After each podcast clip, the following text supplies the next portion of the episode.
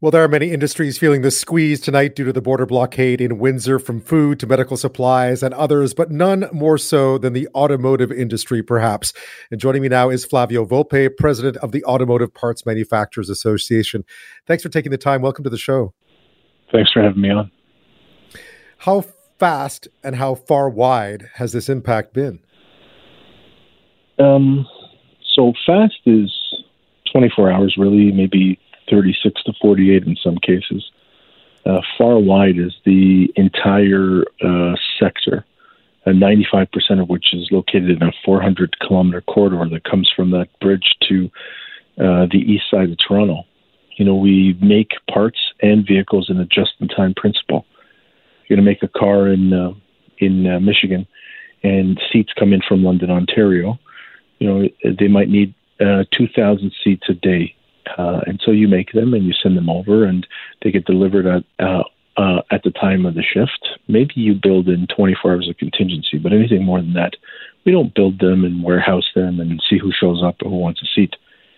And so, um, a few dozen um, anti-government uh, people uh, who have absconded uh, the you know this this uh, the, what was initially you know some sympathy for unvaccinated truckers uh, have closed the most important bridge in North America and absolutely shut down the auto sector both in Ontario uh, and in Michigan. And they're probably proud of themselves, uh, uh, but I don't think they realize that what they've done here is is now turned hundreds of thousands of people against them. Yeah, I mean, I was going to ask you. I was looking at some of the vehicles today. It's amazing. Many of those vehicles, the SUVs, the pickups, were probably built with that same cross-border flow of trade that they're parked in front of the bridge. Yeah, that's right. And I think what's important, the other thing that uh, that uh, you're articulating there is that these aren't big rigs that are blocking the bridge. This is a this is a you know a few dozen idiots uh, with uh, pickup trucks that were made by people in the town that they've just crippled. Uh, a couple of Hyundai Tucsons. I think we're giving a message here around the world that uh, you could disrupt the the most important part of uh, this region's economy uh, with um, with uh, a whole bunch of determined people who are willing to cut off their nose to spite their face, and um, you know a slow show of leadership by the by the uh, by the authorities that should and could get them off the bridge. You know, if you and I, Ben, were in a car and we pulled over on, uh, we, we, we, we stopped in the middle lane of a major highway, uh, they'd clear us out. Uh, if we did that on a border crossing, uh, any number of the border crossings up and down uh, the 49th parallel, you'd get the CBSA on one side and Homeland Security on the other side, and we'd be moved rather quick. The, the, the thing that's surprising a lot of people is not the audacity to do something so brain dead, but that the fact that they're still there. We're asking that question of a security next expert in our next half hour, so stay tuned for that because it's a great question.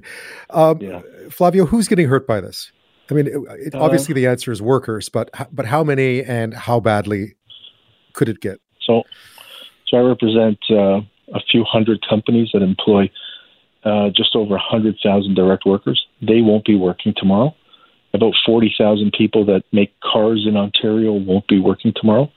And then the actual working truckers, the thousands of truckers that uh, pick up our goods and bring them across the border and back and forth won't be working. Uh, I, uh, uh, you know, I, the whole, there's probably another 50 to 100,000 people that service the industry directly uh, won't be working tomorrow. And then just multiply that by uh, two, and uh, you'll know what's happening on the Michigan side of the border. You know, we've heard from uh, the state government in uh, Michigan, or heard from the White House today. You know, everybody's asking uh, me the same question of, uh, you know, uh, what's the impact and how quickly can we clear? I can answer the first one, but um, you know, I have a different job in law enforcement. I'm asking the answer of the second one. I just have about a minute and a bit left. I w- wanted to know for the rest of the listeners out there what the impact could be on the average consumer as this filters its way through the system. Well, very importantly, uh, you know, I'm focused on cars, but the but two thirds of what comes across that border are agricultural goods, uh, non-perishable food items, perishable food items, uh, medical supplies, everything that's on the shelves at your local grocer or your local general store.